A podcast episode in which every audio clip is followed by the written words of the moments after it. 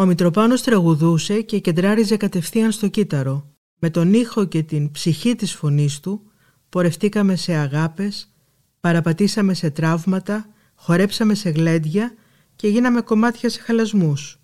Ήταν δικός μας από την πρώτη στιγμή. Οι γονείς μας είχαν τον Καζατζίδη, οι γονείς οι δικοί τους είχαν τη Βέμπο και εμείς είχαμε το Μητροπάνο. Επειδή κάθε φορά που βρισκόμασταν γελούσαμε μέχρι δακρύων, δεν σταματάω να τον σκέφτομαι πάντα με ένα πλατή χαμόγελο. Στις τόσες εκπομπές που κάναμε μαζί, διασκεδάζαμε πραγματικά. Του έφερνα τους παιδικούς του φίλους, τραγουδούσε όσα και όποια τραγούδια ήθελε εκείνος, μας πείραζε όλους, λέγαμε αστεία με δικούς μας κωδικούς, ακόμα γελάμε με το «Βάλσαμο η φωνή σας κύριε Μίτσο μου» και τον λέγαμε Δημήτρη Μητροπαραπάνω κάθε φορά που ανάρωνε από κάποια ταλαιπωρία.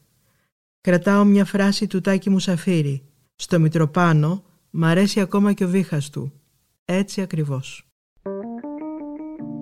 Είναι τα podcast της LiFO. Συμπληρώθηκαν 10 χρόνια που έφυγε.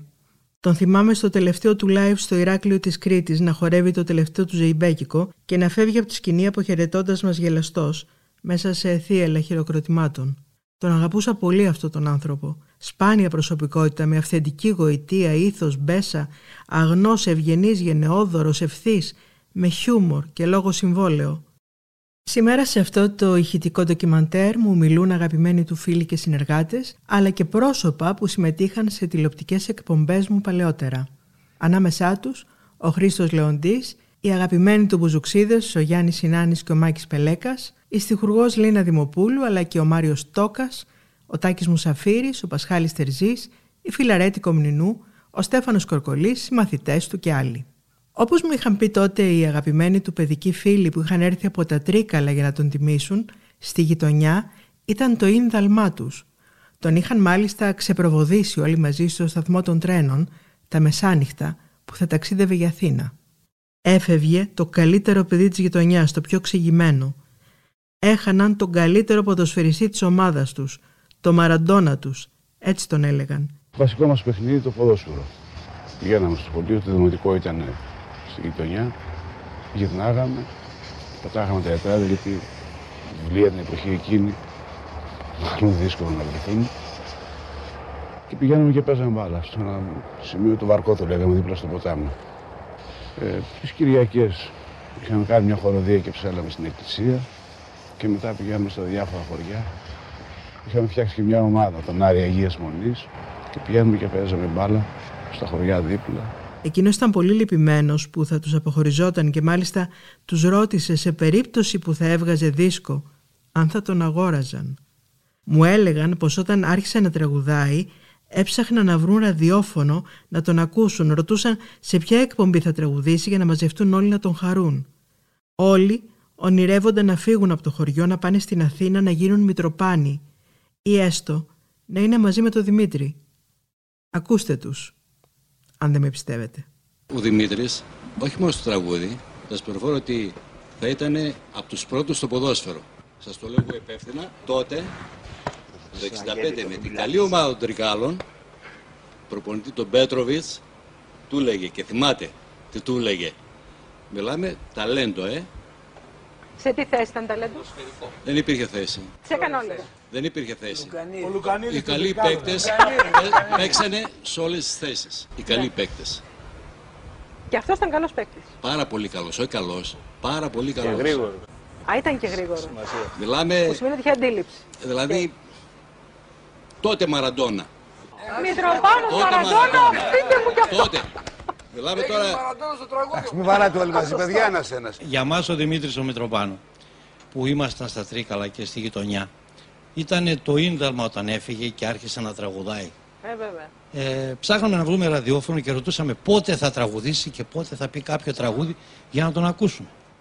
Ήταν δηλαδή το όραμα για όλα τα παιδιά. Να φύγουμε, να πάμε στην Αθήνα, να γίνουμε Μητροπάνος. Έτσι ακριβώς που σας το λέω.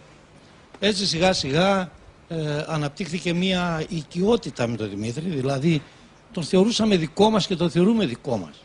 Για αν θα ρωτήσετε στα Τρίκαλα και ειδικά στη συνοικία μας εκεί, τη μικρή της Αγίας Μονής, τη μικρή Μόσχα, ε, με τους λαμπράκηδες και λοιπά που ήμασταν τότε, ε, ρωτούσανε ότι θέλουμε να είμαστε με τον Δημήτρη. Είναι δικός μας άνθρωπος. Έτσι λοιπόν. Γνωρίζαν όλοι όμως πόσο αίμα έχει φτύσει ο Δημήτρης για να πετύχει αυτά που πέτυχε. Έτσι. Και οικοδόμο έχει δουλέψει και Βεβαίως. καρσόνι και ξυλοκόπος. Θυμάμαι Δημήτρη ένα, Δεν έχω δουλέψει μόνο εγώ, όλοι το δουλεύαμε. θυμάμαι ένα χαρακτηριστικό Στον Νικολάου, παράδειγμα. Αλλά εντάξει, εσύ δούλεψες Όταν ήταν να φύγει για την Αθήνα και έφυγε με το τρένο το βράδυ, στο σπίτι του είχαμε κάνει ένα πάρτι. Θυμάσαι Δημήτρη; Είχαμε κάνει ένα πάρτι και τον ακολουθήσαμε όλοι μαζί το βράδυ 12 η ώρα που έφυγε το τρένο Το για την ξεπροβοδίσατε Αθήνα. δηλαδή, τον ε. πήγαμε όλοι μαζί στο σταθμό για να πάρει το τρένο να φύγει. Και μου λέει χαρακτηριστικά τότε. Αν θα βγάλω κάποιον δίσκο θα τον αγοράσεις. Πού να ξέρει τι θα ακολουθούσε. Πού να ξέρα τι θα γινόταν. Είμαι φωτιά και ράβδος κι αστραπή Η καταιγίδα που φέρνει βροχή Είμαι ένας ήχος που ζει στη σιωπή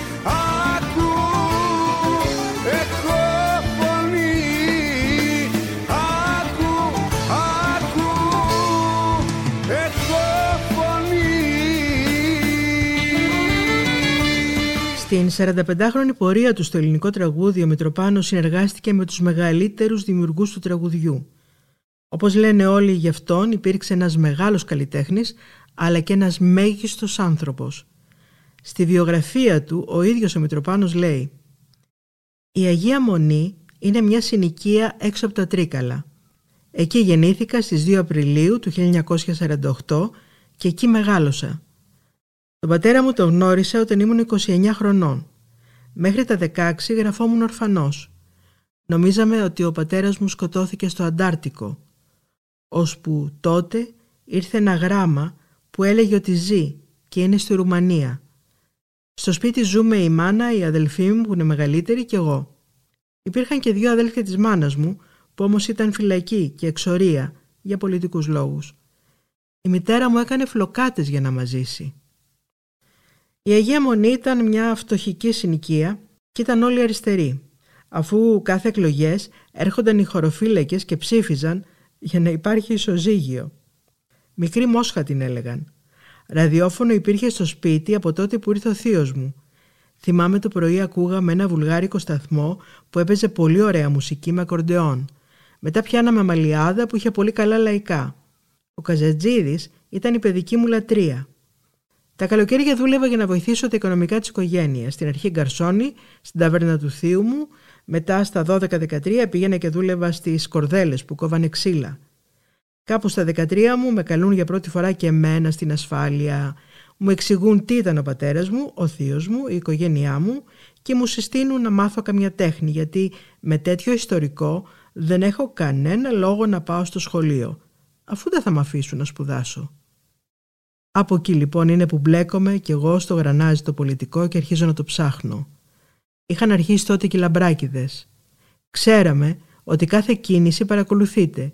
Ειδικά κάποια άτομα ήμασταν στην μπούκα. Είχε πει ο Μίκης Θεοδωράκης για το Μητροπάνο. Το Δημήτρη τον αγαπώ. Είναι μαζί μου από πολύ μικρός. Εκτός από εξαιρετικός τραγουδιστής, μου στάθηκε σε δύσκολες στιγμές. Όταν απειλούνταν η ζωή μου από διάφορους ακραίους κύκλους, έσπευδε μαζί με άλλους νέους δημοκρατικών πεπιθήσεων να φυλάει με βάρδιες στο σπίτι μου τις νύχτες για να μην τολμήσει κανείς να το πλησιάσει, όπως και δεν το πλησίασε. Ποιος στη ζωή μου ποιος την κυνηγά Να την ξεμοναχιάσει μες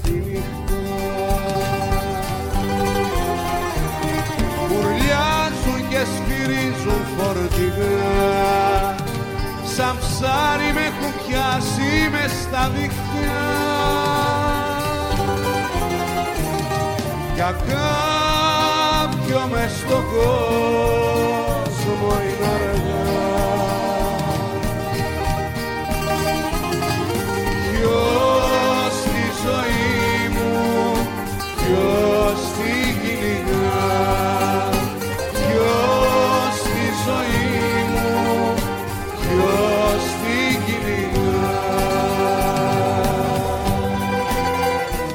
Όταν ήταν μικρός, ο Δημήτρης ήθελε να γίνει αρχιτέκτονας. Τον είχα ρωτήσει κάποτε για αυτό το όνειρό του. Μου είχε πει. Τι ήθελα εγώ ήταν άλλο. Ναι, για, αυτό, για αλλά να δεν σπουδάσεις γινόταν. τότε έπρεπε να έχεις κοινωνικών φρονημάτων. Κοινωνικών φρονημάτων που εσύ αυτό δεν είχες, φοβόταν. οπότε κομμένος από Δεν το χέρι. υπήρχε. Η αλήθεια είναι πως καθόλου δεν άρεσαν στις αρχές οι ιδέες και το αριστερό παρελθόν και παρόν της οικογένειας Μητροπάνου, γι' αυτό και ο μικρός Δημήτρης χαρακτηρίστηκε ανεπιθύμητος από τα γυμνάσια της περιοχής. Φτάνοντας στην Αθήνα συνέχισε να είναι επαναστάτης και ιδιαίτερα μαχητικός. Αμέσως ανέπτυξε έντονη πολιτική δράση, συμμετείχε σε πορείες και δεν δίσταζε να εκφράζει ανοιχτά τη γνώμη του και να υπερασπίζεται την ιδεολογία του. Σε μια εποχή έντονου αντικομουνισμού εκείνος εντάχθηκε στο Κομμουνιστικό Κόμμα, ακόμα και το δίπλωμα οδήγησης κατάφερε να το βγάλει μετά τη μεταπολίτευση. Τελικά, ανεπιθύμητος πάλι στα δημόσια γυμνάσια, ολοκλήρωσε τις γυμνασιακές σπουδές σε ιδιωτικό σχολείο. Σημειώνει ο ίδιος. Το 59 βγήκε ο θείος από τη φυλακή, έμεινε στην Αθήνα όπου δούλευε σαν διευθυντή σε μια κομματική επιχείρηση, την Ένωση Συνεταιρισμών Εργοληπτών Ραφτών Ελλάδας. Μετά την τρίτη γυμνασίου λοιπόν, 64 πια, κατεβαίνω κι εγώ στην Αθήνα και μένουμε οι δυο μας αχαρνών 238. Ένα παιδί από τα Τρίκαλα, πρόβλημα με την προφορά, ο Βλάχος, ο έτσι. Με το που έρχομαι γράφουμε στους λαμπράκιδες και εδώ και με ακολουθούν και τα χαρτιά μου στην αστυνομία. Πριν τελειώσω το γυμνάσιο άρχισα να δουλεύω. Τραγουδιστής. Η εταιρεία του θείου μου έκανε μια συγκέντρωση στο πλαγιώτικο σαλόνι όπου τραγουδούσε ο Μπιθικότσης. Όταν τελείωσε το πρόγραμμα με βάλαν και εμένα να τραγουδήσω. Με άκουσε, με φώναξε και μου είπε ότι εσύ πρέπει να γίνεις τραγουδιστής και έλα να σε πάω εγώ στην Κολούμπια. Δεν το πήρα και πολύ στα σοβαρά εγώ, αλλά σιγά σιγά άρχισε να μου αρέσει η ιδέα. Ειδικά όταν είδα και γνώρισα τον Καζατζίδη. Είχαμε πάει ένα βράδυ στην Τριάνα του Χιλά που τραγουδούσε με τη Μαρινέλα και είχα κάτσει όλη τη νύχτα να τον ακούω, όρθιος, για να μην χάσω τίποτα, για να τα βλέπω όλα καλά. Εκείνο το βράδυ τον γνώρισα κιόλας. Η αλήθεια είναι ότι τότε μόνο ο Καζατζίδης με ενδιέφερε. Μπροστά του δεν έβλεπα τίποτα άλλο, ούτε καν τον πυθικότσι. Ακόμα και αργότερα που δούλεψα με το Θοδωράκι, ο καυγάς μας ήταν ότι μόνιμα εγώ ήμουν υπέρ του Καζατζίδη.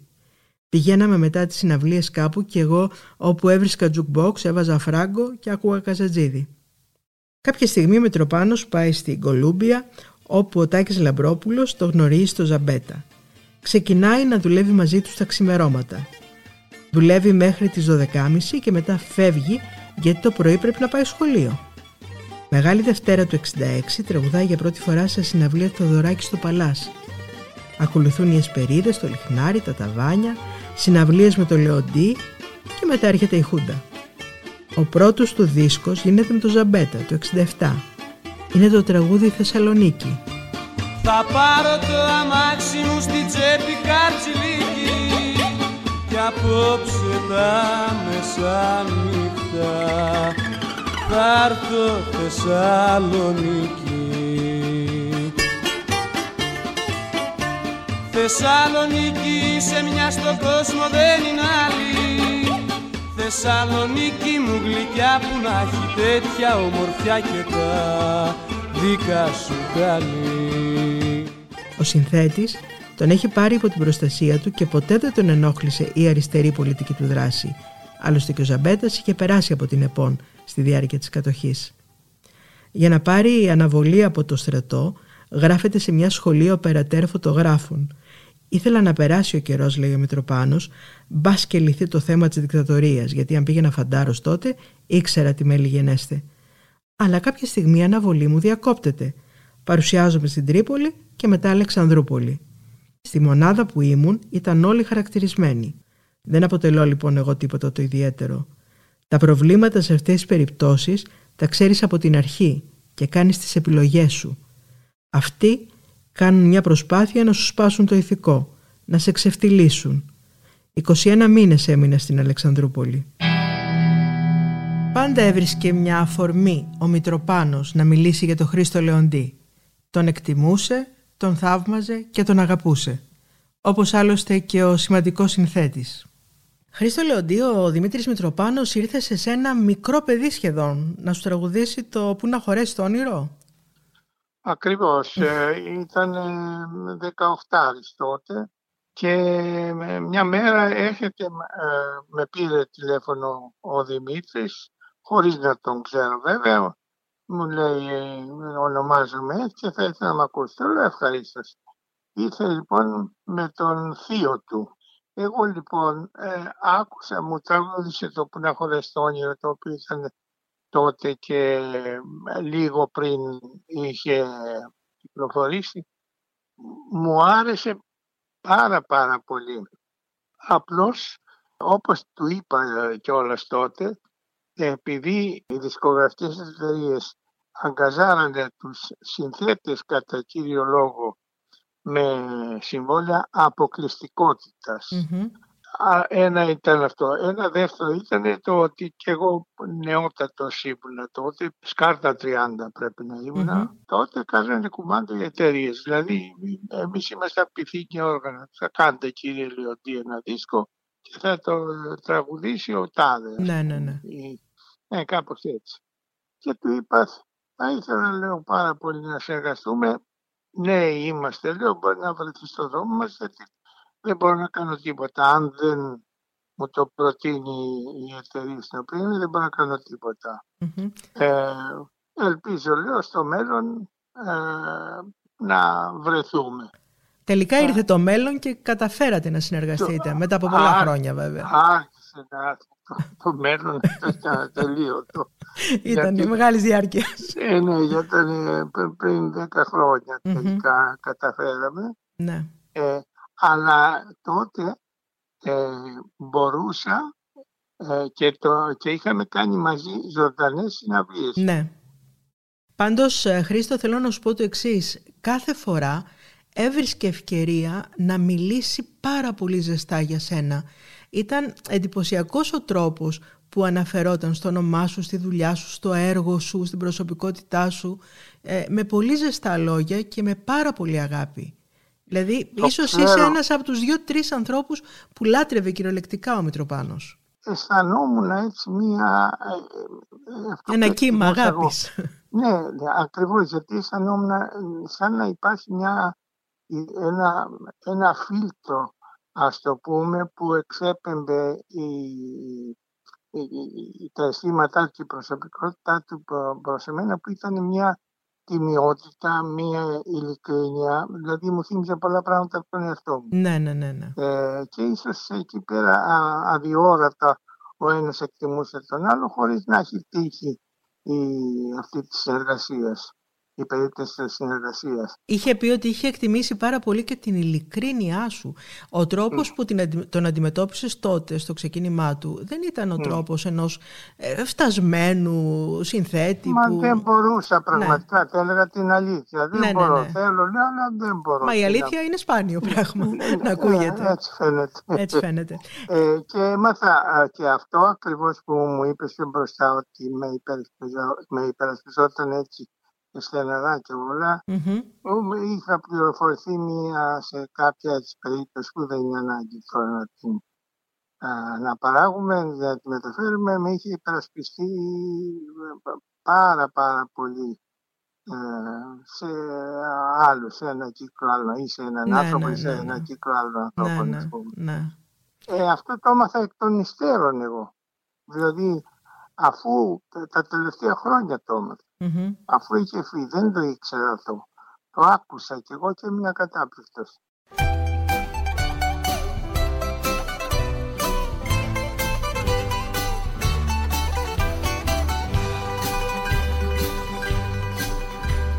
Δρόμιο λάσπη και σπίτια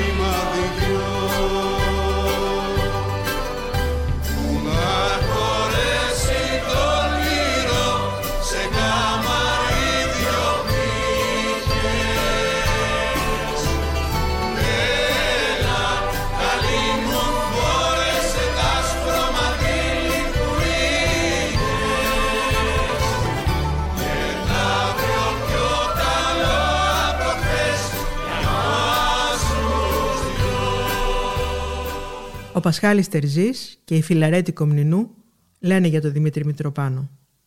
Όχι για τον Μητροπάνο πόσο καλός τραγουδιστής ήταν, το ξέρω όλος ο κόσμος.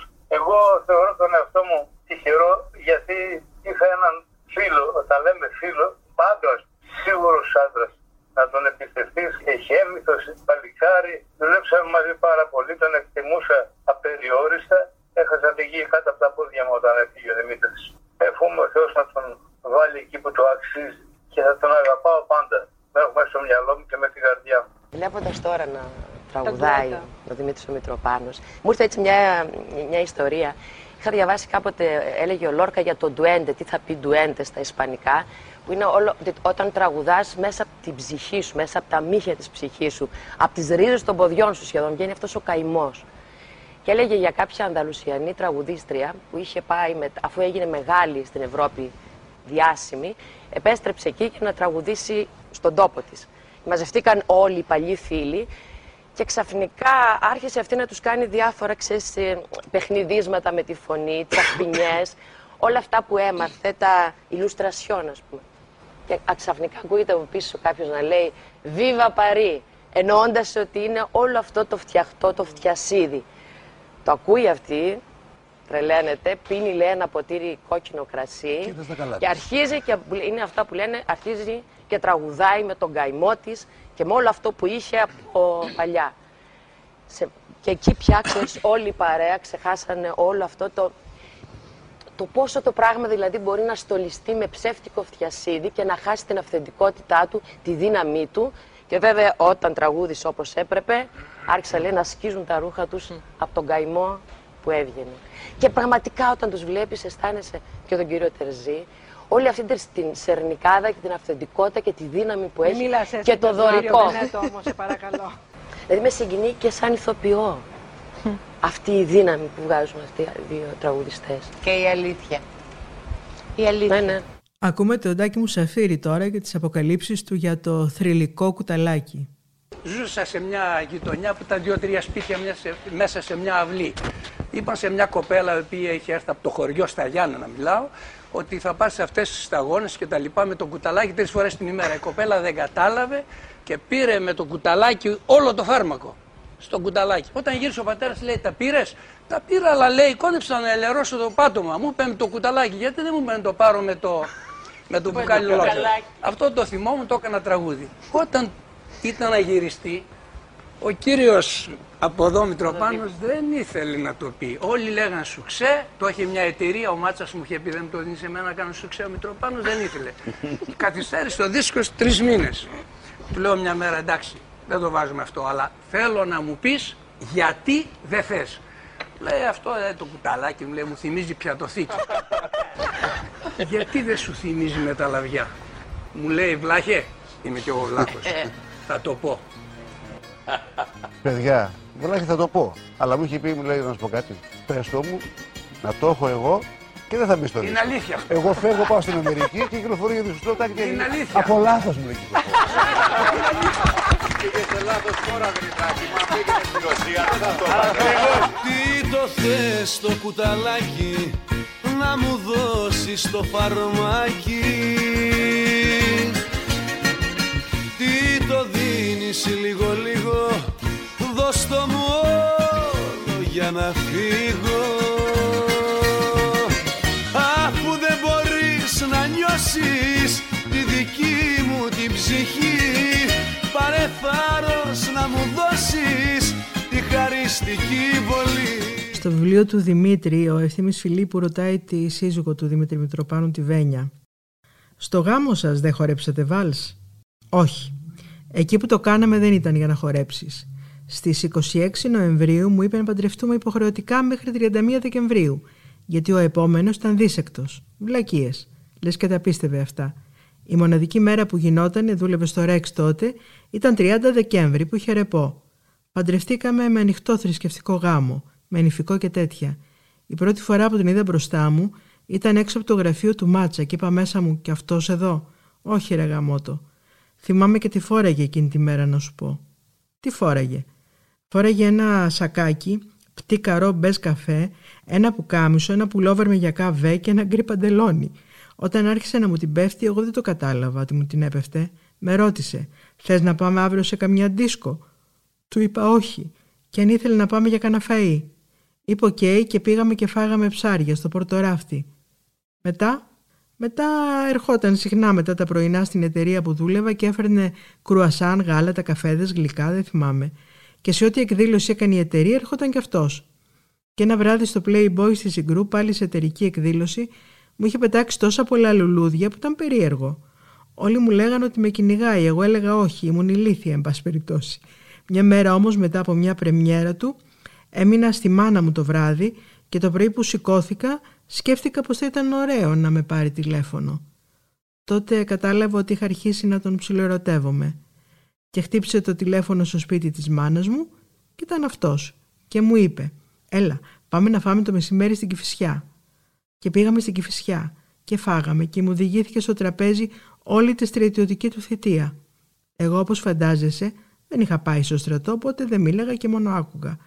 Όταν φάγαμε έπρεπε να φύγει γιατί δούλευε και επειδή δεν μπορούσε να με γυρίσει σπίτι μου πρότεινε να πάμε σπίτι του για να καλέσουμε ένα ταξί να με πάρει. Πήγαμε σπίτι του και εγώ ένιωθα πολύ άβολα και στεκόμουν όρθια δίπλα στην πόρτα με την τσάντα μου σφιχτά, με τα χέρια εδώ μπροστά. Δεν θα σε βιάσω, μου είπε, μη φοβάσαι. Πήγε στο τηλέφωνο, κάλεσε ένα ταξί, με έβαλε και έφυγα. Ήταν πολύ συγκρατημένο στην αρχή και εγώ σκεφτόμουν ότι αν ποτέ καταφέρει να ανοιχτεί, είναι αυτός που θέλω. Και ανοίχτηκε στην πορεία. Μου έκανε πρόταση ένα πρωί που είχε γυρίσει από τη Γερμανία. Είχαμε τσακωθεί και δεν μιλάγαμε. Ήρθε στο σπίτι, του είπα ότι καλύτερα να το αφήσουμε και μετά ξανέρθε την επόμενη μέρα και μου είπε να παντρευτούμε και του είπα ναι. Πάμε στους γονείς σου τώρα, μου είπε. Πάμε στους γονείς σου τώρα, σου είπε. Πάμε στους γονείς σου τώρα, μου είπε. Ήταν 7 η ώρα το πρωί. Δεν γίνεται τώρα, του είπα και με έβαλε να τους πάρω τηλέφωνο, να τους το πω. Πέρασε η Μαργαρίτα να με πάρει να πάμε μαζί με το αμάξι στη δουλειά, άνοιξε την πόρτα και της είπε: Καλημέρα. Η Βένια σήμερα δεν θα έρθει στο γραφείο. Γιατί, τον ρώτησε. Γιατί παντρεύεται, της απάντησε και την έδιωξε. Το βράδυ πήγα στους δικούς μου και ο μπαμπάς μου με ρώτησε αν το έχω σκεφτεί καλά αυτό που κάνω. Όχι, του είπα, μπαμπά, δεν το έχω σκεφτεί καλά. Αλλά άμα δεν παντρευτώ αυτόν τον συγκεκριμένο άνθρωπο, εγώ δεν θα παντρευτώ ποτέ. Μετά από δέκα μέρες πήραμε με τον Δημήτρη λουλούδια και πήγαμε να τους γνωρίσει. Ήταν λίγο άβολο. Εντάξει, όχι πολύ, λίγο. Γνωρίστηκαν και μετά παίξαμε μπυρίμπα όλοι μαζί. Στη γειτονιά σου το αποβραδό της στήμω και τις κινήσεις σου κοιτώ προσεκτικά με ένα τσιγάρο που με πίνει και το πίνω που να δω για που το βάζεις βιαστικά με ένα τσιγάρο που με πίνει και το πίνω. Που να δω για που το βάζεις βιαστικά. Είσαι ωραία σαν αμαρτία. Κι εγώ παιδάκι της γειτονιάς μη με κοιτάζεις μα διαφόρια από κοντά μου όταν περνάς Η ξεχωριστής στιχουργός Λίνα Δημοπούλου, στενή συνεργάτης του Λαβρέντη Μαχαιρίτσα, είχε όχι μόνο την τύχη να πει τραγούδια της ο Δημήτρης Μητροπάνος, αλλά και κάποια να τα αγαπήσει πολύ. Λίνα Δημοπούλου, θέλησα να μιλήσεις σε αυτό το podcast; Γιατί έχω συγκινηθεί πάρα πολύ με ένα κείμενό σου που έγραψες και που είχε σχέση με τον Δημήτρη Μητροπάνο και νιώθω ότι ένιωσες πολλά πράγματα γι' αυτόν. Ε, ένιωσα πάρα πολλά πράγματα. Θα σου πω γιατί. Καταρχάς, θα σου πω ότι θεωρώ ότι ο, ο Μητροπάνος θα μπορούσε να είναι μια φωτογραφία στο, στην παλιά σερβάντα της γιαγιάς μου. Και θα σου πω τι εννοώ για να μην παρεξηγηθώ, μέχρι ένα σύγχρονο κάδρο. Δηλαδή, το 70, ξέρω εγώ, τη δεκαετία εκείνη που βγήκε ο Άγιος Φεβρουάριος, παραδείγματος χάρη, εγώ ήμουνα 9-10 χρονών. Και έπαιζα έξω κυνηγητό και έπαιζα έξω κρυφτό και από τα παράθυρα άκουγα ας πούμε, ο Χάρος και Παγανιά, άλλος Γιαχείο τράβηξε. Δηλαδή υπάρχει σύνδεσμος με την ε, παιδική ηλικία, με την ανεμελιά, με όλα αυτά. Μετά η μνήμη συνέχισε να καταγράφει γιατί είχε, είχε παράλληλη ζωή. Δηλαδή στα χρόνια των νερότων και των δακρύων των πρώτων είχαμε τι το θες το κουταλάκι. Ήταν εκεί ο Μητροπάνος, μας συντρόφευσες σε όλα αυτά. Βεβαίως. Ήταν η αγάπη χάθηκε. Θυμάμαι το γείτονα ας πούμε στον δρόμο να, να είναι μια αναμένη φωτιά και να χορεύει ζεμπέκικο το δώσε μου φωτιά. Καταλαβαίνεις, ε; Εικόνες, απίστευτες. Είναι, είναι εικόνες. Είσαι ωραία σαν αμαρτία, μέχρι τα λαδάδικα. Άλλη περίοδος της ζωής αυτή. Εντόπισες, Λίνα, κάτι πολύ σημαντικό, ότι το αίσθημα ήταν πάνω απ' όλα για εκείνον και Ναι. τον κατέκλυζε και αυτό έχει πει το έβλεπες από τη ρητίδα του ερωτικού νταλκά ανάμεσα στα φρύδια του μέχρι το Ναι. προτεταμένο στήθος του μαχητή. Έτσι, έτσι, είναι αλήθεια. Ε, Όποιος έχει δει το Μητροπάνο, τουλάχιστον όσες φορές τον έχω δει εγώ, και τον έχω δει πάρα πολλές φορές, Μμμ. πριν ακόμα τον γνωρίσω, στα π- παλιά μαγαζιά, ξέρεις, στα μπουζούκια και τότε, δεν μπορεί παρά να το αναγνωρίσει αυτό το χαρακτηριστικό. Ναι. Δηλαδή, όντως, καψουρευόσουν, να το πω έτσι όπως το αισθάνομαι. Ναι, αυτή είναι η λέξη. Και ήθελες να τα σπάσεις όλα, ας πούμε, ακούγοντας τη Ρόζα. Έφυγε σε μια στιγμή που το ελληνικό λαϊκό τραγούδι τον είχε πολύ μεγάλη ανάγκη. Που Βέβαια. χρειαζόταν τέτοιους πολεμιστές. Εσύ το έχεις πει αυτό. Βέβαια, βέβαια. Ε, και πιστεύω ότι ε, αν ε, υπήρχε ο Μητροπάνος και μερικά άλλα πρόσωπα που έχουν φύγει βέβαια ε, τα τελευταία χρόνια, αλλά ειδικά για το Μίτσο επειδή είναι τρανό παράδειγμα λαϊκού τραγουδιστή που είχε τόσα χρόνια διάρκεια, έτσι πάρα πολλά χρόνια. Όπως λέω το θυμάμαι από παιδί και κοντεύω 60 χρονών, το έχουμε οι δυο μας και εγώ και αυτός. Και όσο υπήρχε, υπήρχε με σχέση. ένταση. Όσο υπήρχε, υπήρχε με ένταση. Λοιπόν, όσο υπήρχε ο Θάνος, ας πούμε, για να φτάσω στο Ιωάννα την Παράγκα μετά από, Ναι, ναι, ναι. από τον Ντεάζη, από τον Μούτσι, από τον Θοδωράκη, από ποιον να πρωτοποιείς που έχει τραγουδήσει, ας πούμε, από τον Κουγιμτζή, τον το Μίκη, τον Πυθαγόρα, ποιον, τον Αλκαίο, ποιον να πρωτοποιείς. Ατέλειωτος ο κατάλογος. Με το ίδιο πάθος, με το ίδιο σμίξιμο στο φρύδι και με τον ίδιο ώμο μπροστά. Συγκεκριμένα τον αριστερό, της καρδιάς. ναι, ναι, ναι, ναι, ναι. Όντως.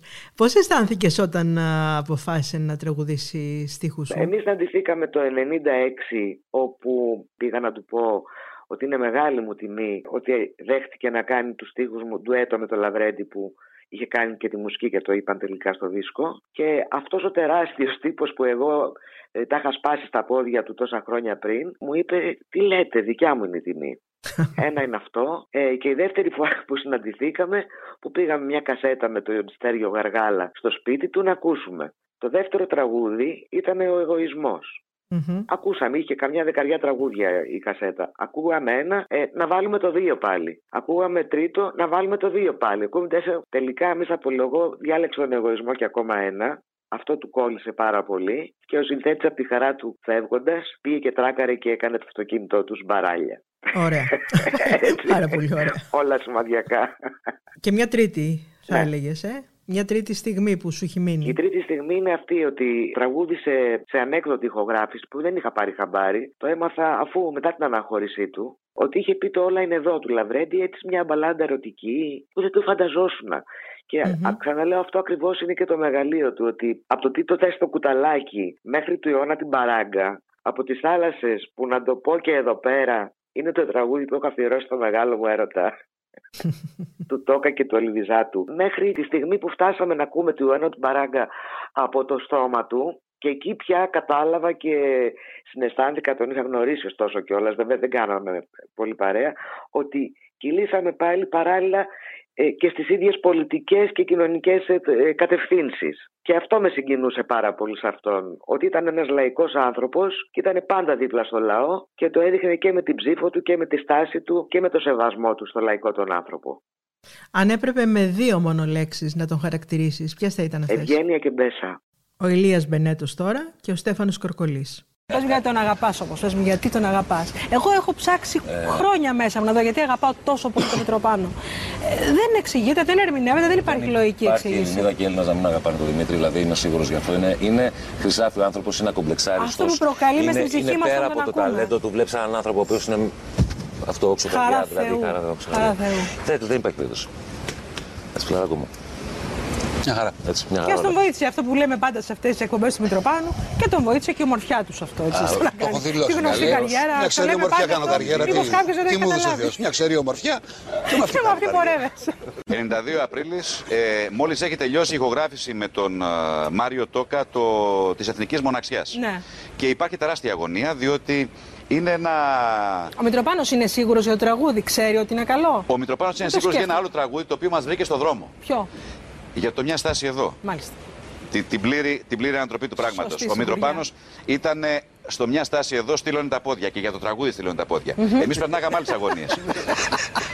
Καθόμαστε λοιπόν στο γραφείο, εγώ έχοντας το, το δείγμα και ακούγοντας το με κλειστές πόρτες επί πολλές ώρες, για να μπορέσω κάποια στιγμή να δω εάν όντως αυτό είναι πρώτο τραγούδι, αυτό είναι δεύτερο κλπ. Και ακούγοντας το Σαναϊζό Σαλονίκη, ανοίγει η πόρτα και μπαίνουν οι τρεις καμπαλέρο μέσα, πιάτσικα, ξιδού και στόκας, οι οποίοι μπαίνουν κάτω στο γραφείο και μου λένε Τι τραγουδάρα είναι αυτή, ρε; Τι είναι αυτό το πράγμα, ρε. Και ξέρεις, στην, στην τρέλα πάνω του είναι, δεν είναι, πάει, δεν πάει, να έρθουν και να στο καταθέσουν Τρεις τέτοιοι τύποι. Τρεις τέτοιοι τύποι. Ακριβώς επειδή είναι στην άλλη, στην άλλη περιοχή του πράγματος. Δεν είναι καν εξοικειωμένη στην ιστορία. Όταν σου λέει Εμένα κάτι μου κάνει αυτό, είναι μια μεγάλη τόνωση αυτή η ιστορία για τις αγωνίες εκείνης της στιγμής. Σαν να ζητώ, σαν να ζητώ στη Σαλονίκη ξημερώματα.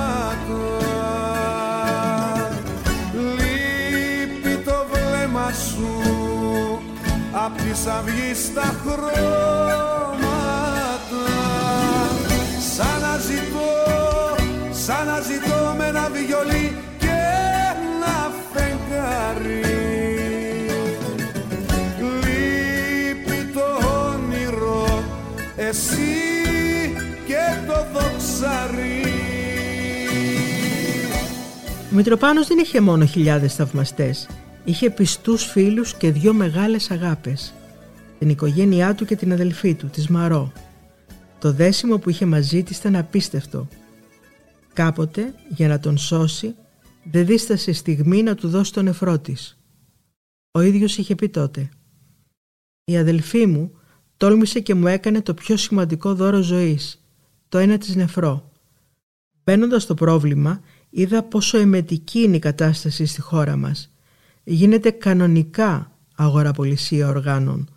Πουλάνε σπίτια οι άνθρωποι για ένα μόσχευμα που μπορεί να μην το πάρουν και ποτέ γιατί κάποιος άλλος έδωσε περισσότερα χρήματα. Χρήστο Λεοντή, πιστεύεις ότι ο Μητροπάνος ε, ήταν απευθείας απόγονος της ε, αυθεντικότητας, της ε, αλήθειας και της ειλικρίνειας και του Καζατζίδη και του Πυθικότσι και του Ξυλούρη; Κοίταξε, στην αρχή ήταν ένας, μια φωνή ε, φρέσκη ενός νέου ανθρώπου που δεν είχε τα χαρακτηριστικά της ε, μετέπειτα πορείας του και εξέλιξης. Εξέλιξης, ναι. Δηλαδή, ε, ήταν διαυγής η φωνή του τότε.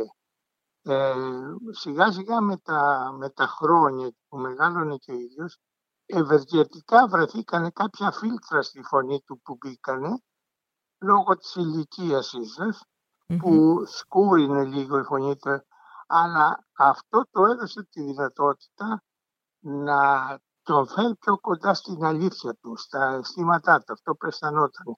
Ήξερε δηλαδή τι τραγουδούσε κάθε φορά.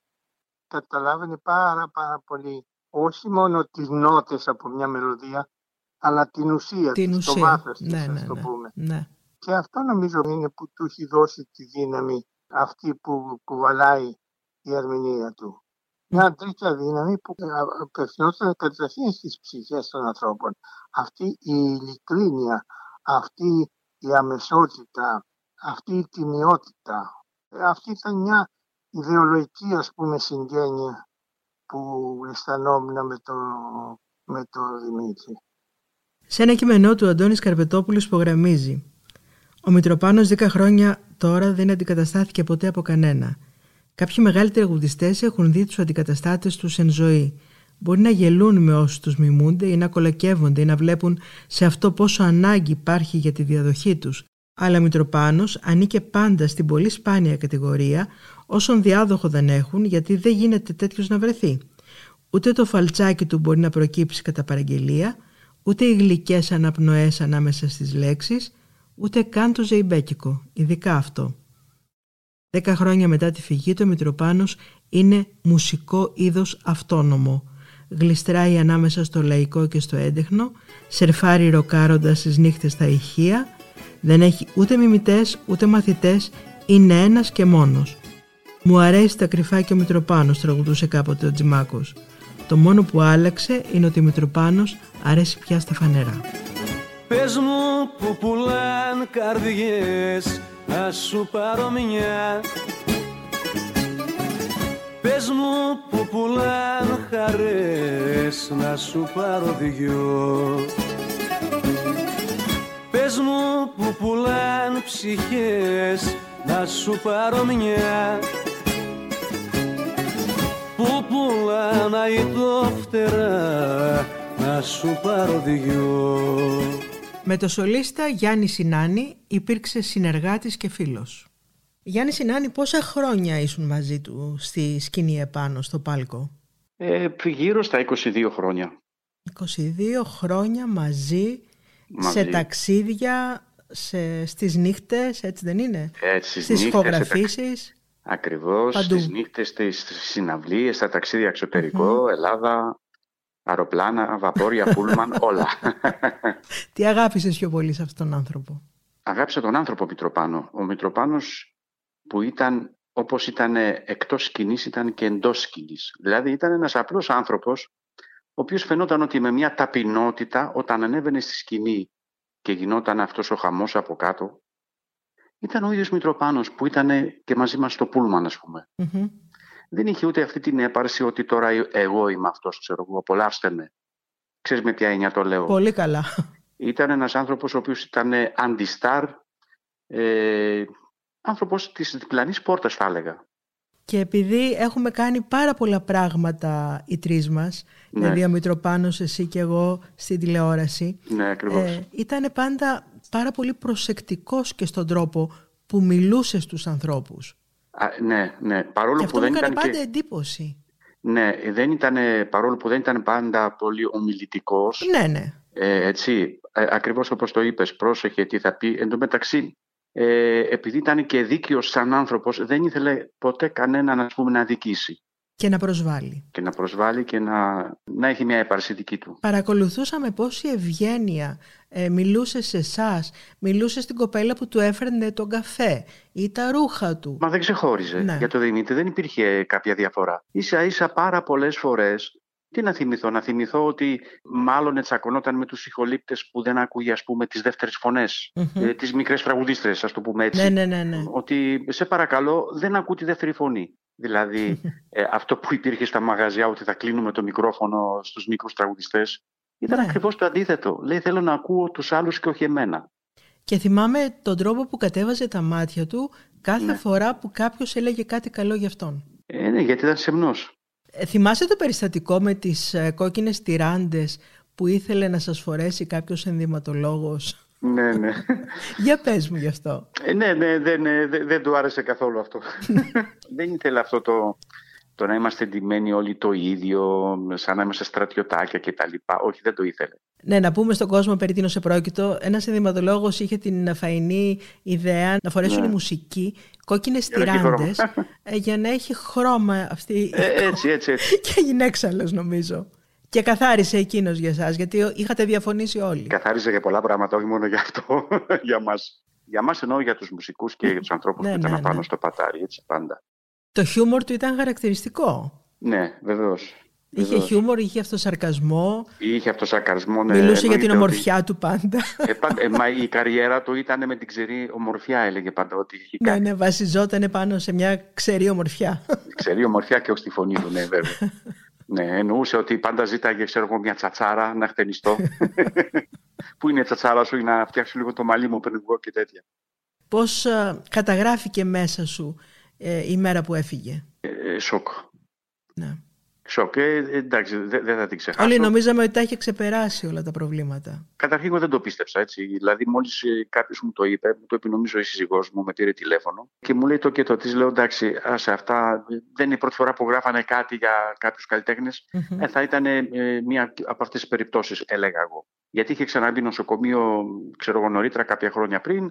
Λέγω εντάξει, μία από αυτές τις σαχλαμάρες θα είναι. Βέβαια, όταν το, το διαπίστωσα και πήρα έμπιστους ανθρώπους που ήταν ε, κοντά εκείνη τη στιγμή, ε, ναι, έπαθα σοκ. Γκρεμίστηκε. Ε, Ένας ολόκληρος κόσμος. Ένας κόσμος γύρω μου, ναι, ναι. Γιατί για μένα αυτά τα περίπου 22 χρόνια δεν ήταν και λίγα, έτσι. Ε, βέβαια. Εμένα μου άλλαξε όλη την, την επαγγελματική μου πορεία η γνωριμία και η συνεργασία με τον Δημήτρη. Οπότε ήταν και, και σαν δεύτερη οικογένεια, ήμασταν και πολλές ώρες μαζί και στα ταξίδια και όχι μόνο εκτιμούσε τους απλούς ανθρώπους και τους ανθρώπους τους ανιδιοτελείς. Ακριβώς, ακριβώς. Ναι, δεν Τους ήθελε... εντόπιζε με τη μία. Καταρχήν, ε, να σου πω κάτι ότι ποτέ, ξέρεις, πάντα στις ομάδες δημιουργούνται διάφορες, ε, να, να το πω, Κόντρες, σύντριγες, ναι, ναι, ναι, συνωμοσίες, ναι, ναι. σύντριγες κτλ. Αυτό που δεν ήθελε ποτέ ήταν η ρουφιάνια, Μμ. με, με αυτή την έννοια. Δηλαδή, αν πήγαινε κάποιος μουσικός να του ρουφιανέψει για κάτι, για κάποιον, ήξερε πάρα πολύ καλά γιατί το έκανε και Τον έδιωχνε. τον έδιωχνε, Ναι, ναι, ναι, το θυμάμαι. γιατί δεν το ήθελε. Διαβάζω από το βιβλίο του Ευθύμη Φιλίππου. Θυμάμαι στην πρόβα πολλές φορές όταν τελείωνε το τραγούδι, σταύρωνε τα πόδια, λίγιζε λίγο τα γόνατά του, έβαζε τα χέρια και τράβαγε το ύφασμα του παντελονιού του στο πλάι και έκανε μια ανεπαίσθητη υπόκληση, ξέρεις σαν αυτή που κάνουν τα μικρά παιδιά. Θυμάμαι μια φορά σε μια πρωτοχρονιάτικη εκπομπή, ο ενδυματολόγος θέλει να βάλει σε μένα και στο Σινάνι κόκκινες τυράντες. Εμείς δεν θέλαμε. Μπουζουξίδες με κόκκινες τυράντες. Ξεφτύλα. Ο ενδυματολόγος επέμενε, εμείς τις βγάλαμε. Τελικά πήγε ο Σινάνης, του το είπε ότι δεν θέλαμε και καθάρισε ο Δημήτρης. Θυμάμαι ότι όταν πήγαμε τον Ευαγγελάτο στο Παρίσι να τον δούμε στο νοσοκομείο, δεν ήταν στο δωμάτιο. Αρχίσαμε να τον ψάχνουμε έξω και τον βρήκαμε με τις πιτζάμες και ένα δερμάτινο μπουφάν από πάνω να κάθεται σε ένα τραπεζάκι και να καπνίζει. Θυμάμαι να μιλάμε καμιά φορά για το Λεοντί ή για την μπάλα. Τον αγαπούσε πολύ το Λεοντί, το ξέρεις. Θυμάμαι να περπατάει και να έρχεται στη σκηνή. Αυτό το γαμημένο περπάτημα θυμάμαι. Αυτά, τίποτα άλλο. Ή μάλλον όχι και κάτι άλλο. Ξέρεις, έκανε μια κίνηση με τον νόμο του περίεργη και πέταγε επίτηδες ένα κόκαλο στην πλάτη του. Μας το έκανε συχνά αυτό στην πρόβα και γελάγαμε μετά. Ακόμη ένα μέλος της μουσικής του οικογένειας, ο Μάκης Πελέκας, ο άλλος μπουζουξής του. Μου έκοψε τον πληθυντικό με το καλημέρα. Εγώ ήμουν παιδάκι τότε, ήμουν 22 χρονών. Ε, με το καλημέρα, όταν χαιρέταγα γεια σας, ξέρω εγώ, μου λέγε Δημήτρη με λένε. Το Αυτό μου το συνήθιζε έκοψε. αυτό, το έλεγε ε, στους ανθρώπους που του μιλούσαν στον πληθυντικό γενικώς. Ναι, ναι. Μου έκανε εντύπωση που ταξιδεύαμε πάντα μαζί. Δεν ήθελε να, Να είναι ξεχωριστά από τους μουσικούς να του. είμαστε ξεχωριστά. Ναι, Ναι, ναι, ναι. Ναι. Με το Πούλμαν όλοι μαζί στο ίδιο ξενοδοχείο και γενικά πάντα ήταν σαν οικογένεια, σαν πατέρας, κάπως έτσι. Αυτό ήθελα να σου πω ότι αισθανόμουν πάντα ότι είχε μια έντονη προστατευτικότητα απέναντί ναι, σας. Ήτανε πολύ, ήτανε πολύ έτσι. Και είναι πολύ συγκινητικό αυτό και σπάνιο βεβαίως. Ναι, είναι. Θυμάμαι ένα σκηνικό, ε, ήταν στην Κρήτη καλοκαίρι, ε, επειδή ο Δημήτρης κάποια στιγμή άρχισε να μην μπαίνει εύκολα σε αεροπλάνο, θα έπρεπε να υπάρχει σοβαρός λόγος. Ναι. Και είχε φύγει νωρίτερα με καράβι. Ε, εμείς πήγαμε την επόμενη μέρα με, με το αεροπλάνο και ήρθε να μας πάρει ένα πούλμαν για να πάμε στο ξενοδοχείο που μας είχαν κλείσει και επειδή ήταν σε ένα στενάκι δεν μπορούσε να μπει το πούλμαν στο στενό και μας άφησε στον κεντρικό κάτω και περπατάγαμε. Και είχε και καύσωνα θυμάμαι και είχαμε πάρει τα όργανα, βαλίτσες και τα λοιπά και μας βλέπει ο Δημήτρης ο οποίος έτρωγε απέναντι σε ένα ταβερνάκι να περπατάμε και λέει τι έγινε, λέει γιατί με τα πόδια. Δεν διαμαρτυρηθήκαμε εννοείται. Ναι. Του είπαμε ότι δεν μπορούσε το πούλμα να έρθει εδώ και μας άφησε κάτω και έγινε τρελός χαμός με το γραφείο. Γιατί ταλαιπωρηθήκατε. Ναι. Πες μου άλλες στιγμές που ζήσατε μαζί και που δεν τις έχεις ξεχάσει. Είτε συγκινητικές, είτε αστείες, από συναυλίες, από ταξίδια. Κάτι που μου είχε κάνει εντύπωση είναι πάλι ότι ο Δημήτρης ποτέ, όποιος και αν ήταν από κάτω, στα πρώτα τραπέζια, δεν, δεν έδινε το χέρι του την ώρα που έβγαινε να τραγουδήσει. Ναι, Δεν έκανε αυτό που λένε δημόσιες σχέσεις πάνω από την πίστα. Όχι. Ακόμα και φίλοι του να ήταν, έγνεφε απλά, χαμογελούσε, αλλά μέχρι εκεί. Και θυμάμαι ένα βράδυ στο Zoom ήτανε, τελειώνει την πρώτη του εμφάνιση και ήταν από κάτω ο Γρηγόρης ο Πυθικότσης, ο οποίος καθόταν πίσω διακριτικά σε ένα τραπέζι και τελειώνει την ε, πρώτη του εμφάνιση, ανεβαίνει στο καμαρίνι και τον βλέπω μετά την ώρα που παίζαμε εμείς για τα υπόλοιπα παιδιά ότι έχει βγει στην αίθουσα και περπατάει και πάει να χαιρετήσει αυτός τον Πυθικότση. Ναι. Δεν περίμενε να έρθει ο Πυθικότσης στο καμαρίνι να τον χαιρετήσει. Είχε πει και κάτι πάρα πολύ σημαντικό. Θα ήθελα να είχα τη φωνή του Καζατζίδη και το ρεπερτόριο του Μπιθικότσι. Ναι, ισχύει, ισχύει. Αυτός ο άνθρωπος που χαρακτηρίστηκε η εθνική φωνή της Ελλάδας έζησε σπουδαίες στιγμές στη ζωή του. Συναντήθηκε με τους κορυφαίους της εποχής του, εκτιμήθηκε και αγαπήθηκε από αυτούς. Ζαμπέτας, Μούτσης, Θεοδωράκης, Καλδάρας, Σπανός, Πάνου, Μικρούτσικος, Κουγιουμτζής, Πλέσας, Μουσαφίρης, Παπαδόπουλος, Τόκας, Κατσαρός, Χατζινάσιος, Παπαβασιλείου, Νικολόπουλος και άλλοι, αλλά και Μάνος Ελευθερίου, Άλκης Αλκαίος, Λευτέρης Παπαδόπουλος, Κώστας Λαχάς, Λίνα Νικολακοπούλου, Γιώργος Κακουλίδης, Σότια Τσότου, Λάκης Θεάζης, Λίνα Δημοπούλου και τόσοι ακόμη. Ο Μάριος Τόκας έχει επισημάνει σε εκπομπή μου. Ο Δημήτρης είναι από τους ε, ερμηνευτές, από τους τραγουδιστές που σέβονται τους δημιουργούς και όταν λέω σέβονται, σέβονται απόλυτα τους δημιουργούς. Μπορώ να πω από τους πολύ λίγους. Δεν είναι δικά μου τραγούδια. Ένα άλλο πολύ μεγάλο λάθος που βγαίνουν και λένε ένα τραγούδι του Δημήτρη Μητροπάνου δεν είναι. Η Ρόζα είναι του Θάνου Μικρούτσικου. Το τάδε είναι του Δημήτρη Παπαδημητρίου. Το άλλο είναι του Τόκα. Το άλλο είναι του Μουσαφίρη. Το άλλο είναι του Παπαβασιλείου. Και δόξα την πάρουμε εμείς γιατί είμαστε μπροστά. Αλλά όταν ο άλλος παρουσιάζει ένα τραγούδι, δεν λέει είναι του Δημήτρη Μητροπάνου, ένα τραγούδι του Δημήτρη Μητροπάνου. Ένα τραγούδι με τον Δημήτρη Μητροπάνου, με τον Γιάννη Πάριο, με την Χαρούλα Αλεξίου. Τα τραγούδια είναι του τάδε.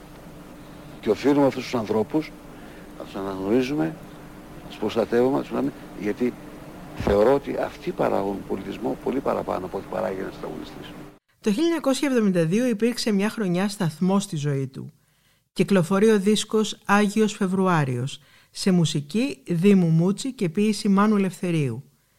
Ερμηνεύει τα υπέροχα τραγούδια τους μαζί με την Πετρή Σαλπέα, που όμως δεν γίνονται αμέσως επιτυχία. Μεσολαβεί τότε το φωνικό με τον Κοεμτζή και μπαίνει σε πρωτοσέλιδα εφημερίδων και να που ακούγεται παντού το τραγούδι «Ο χάρος βγήκε παγανιά». Η υπόθεση Κοεμτζή ήταν η αφορμή για να ανακαλύψουν όλοι τα διαμάντια του δίσκου. Ο Δημήτρης Ψαθάς έγραψε μάλιστα τότε στα νέα ότι το συγκεκριμένο τραγούδι προτρέπει σε εγκλήματα. Ο χάρος βγήκε, βγήκε παγανιά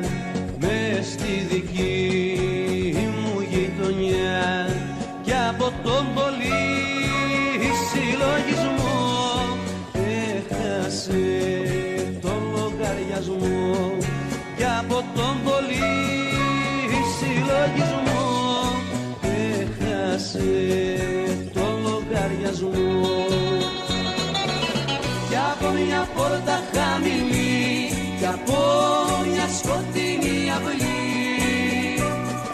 Βγήκε κλεφτά, κλεφτά ο σιδεράς ο σιδεράς και του είπε λόγια της χαράς. Βγήκε κλεφτά, κλεφτά ο σιδεράς ο σιδεράς και του είπε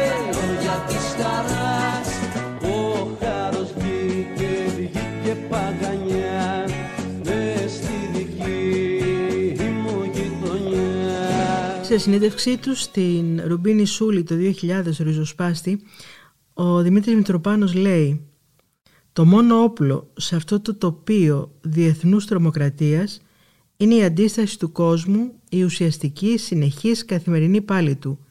Αυτό είναι το μόνο αντίπαλο δέος για τους πολεμοκάπηλους του πλανήτη». Αναφερόμενος στο ρόλο των καλλιτεχνών και των διανοουμένων για την αφύπνιση του λαού, ο Μητροπάνος έλεγε τότε «Σε μια εποχή αδιαφορίας και βολέματος όπως η σημερινή, δεν είναι ουσιαστική η συμμετοχή τους στον αγώνα για τέτοια ζωτική σημασία προβλήματα. Έχει αλλάξει και ο τρόπος που αντιμετωπίζονται από το κατεστημένο. Σήμερα ασκούνται άλλου είδους πιέσεις.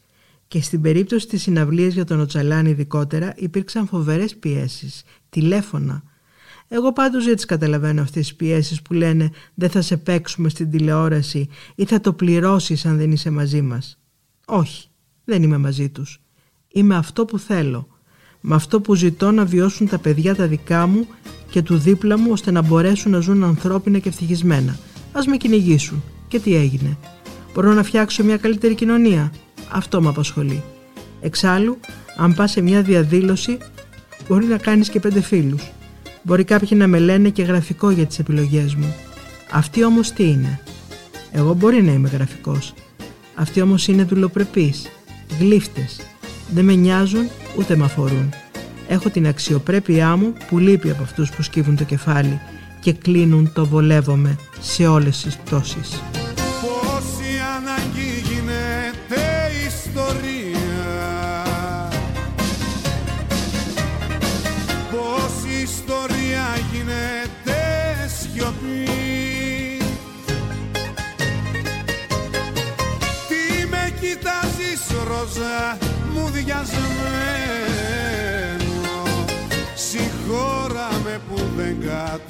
καταλαβαίνω Τι λένε τα κομπιούτερς και οι αριθμοί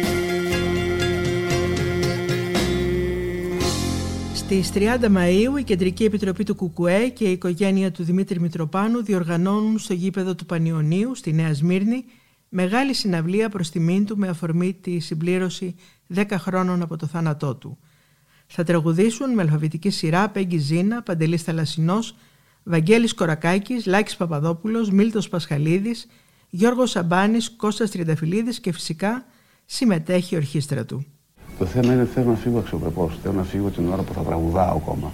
Δεν θέλω να φτάσω σε σημείο που να με λυπούνται οι άνθρωποι που θα με ακούνε.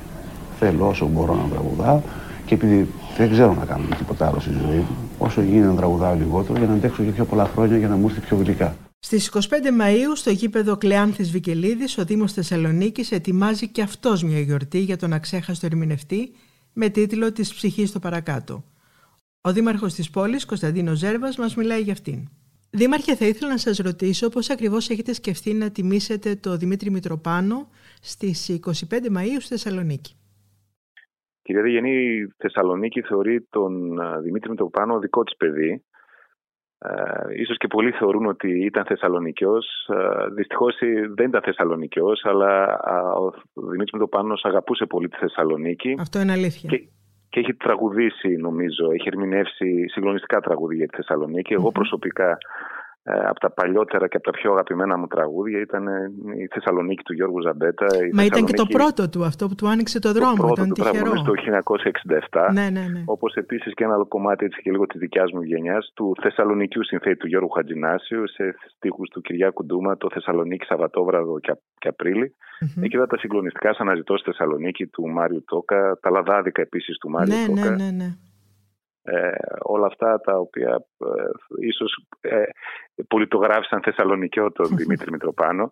Ε, σε κάθε περίπτωση στη Θεσσαλονίκη ήθελε να είναι, ε, επειδή συμπληρώνονται τα 10 χρόνια από την απώλειά του, εκείνη η άσχημη δύσκολη μέρα, η 17η Απριλίου α, του 2012, ε, θέλει να είναι η πρώτη που μετά από 10 χρόνια ε, κάνει μια αναφορά, τιμά τον Δημήτρη Μητροπάνο και χαιρόμαστε πάρα πολύ που σε μια μεγάλη ανοιχτή συναυλία, Τετάρτη 25 Μαΐου, ε, θα ακούσουμε τα, τα μαγικά τραγούδια του Δημήτρη Μητροπάνου με εξαιρετικούς ερμηνευτές και η οικογένεια του επίσης εμπιστεύτηκε την πόλη της Θεσσαλονίκης. Ο Δημήτρης Μητροπάνος είναι Έλληνας, είναι, είναι παγκόσμιος, είναι πραγματικά Μμμ. ε, μια μεγάλη κληρονομιά για όλους μας. Σας ευχαριστώ πάρα πολύ και εύχομαι να φτιάξετε κάτι που θα του άρεσε και εκείνου πάρα πολύ. Ό,τι κάνουμε το κάνουμε με αυτό το γνώμονα και με αυτή τη σκέψη.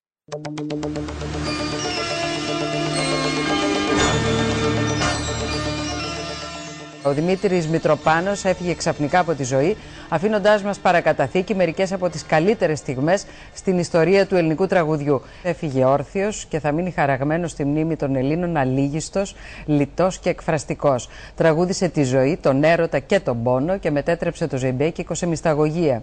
Ο Δημήτρης Μητροπάνος α, πέθανε σήμερα σε ηλικία 64 ετών. Στις 17 Απριλίου του 2012 ο Δημήτρης Μητροπάνος ήταν μόνο 64 ετών. Εμφάνισε πνευμονικό είδημα, μεταφέρθηκε στη ΜΕΘ όπου και άφησε την τελευταία του πνοή. Στις 11 το πρωί μπήκε με το σπαθί του στο πάνθεον των μεγάλων Ελλήνων ερμηνευτών που αγαπήθηκαν και θα αγαπιούνται πολύ για πάντα.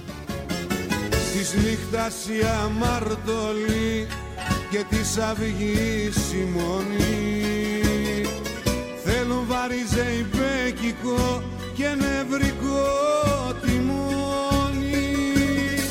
Σε τόπους τριγυρίζουνε σβησμένους από το χαρτί.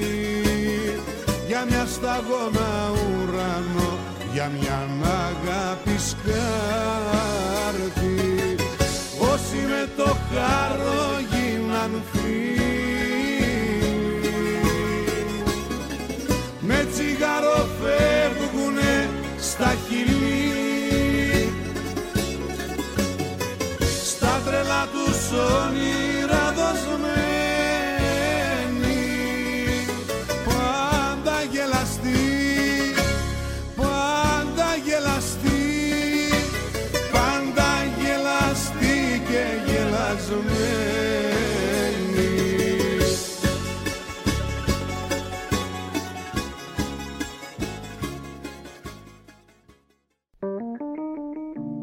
Είναι τα podcast της LiFO.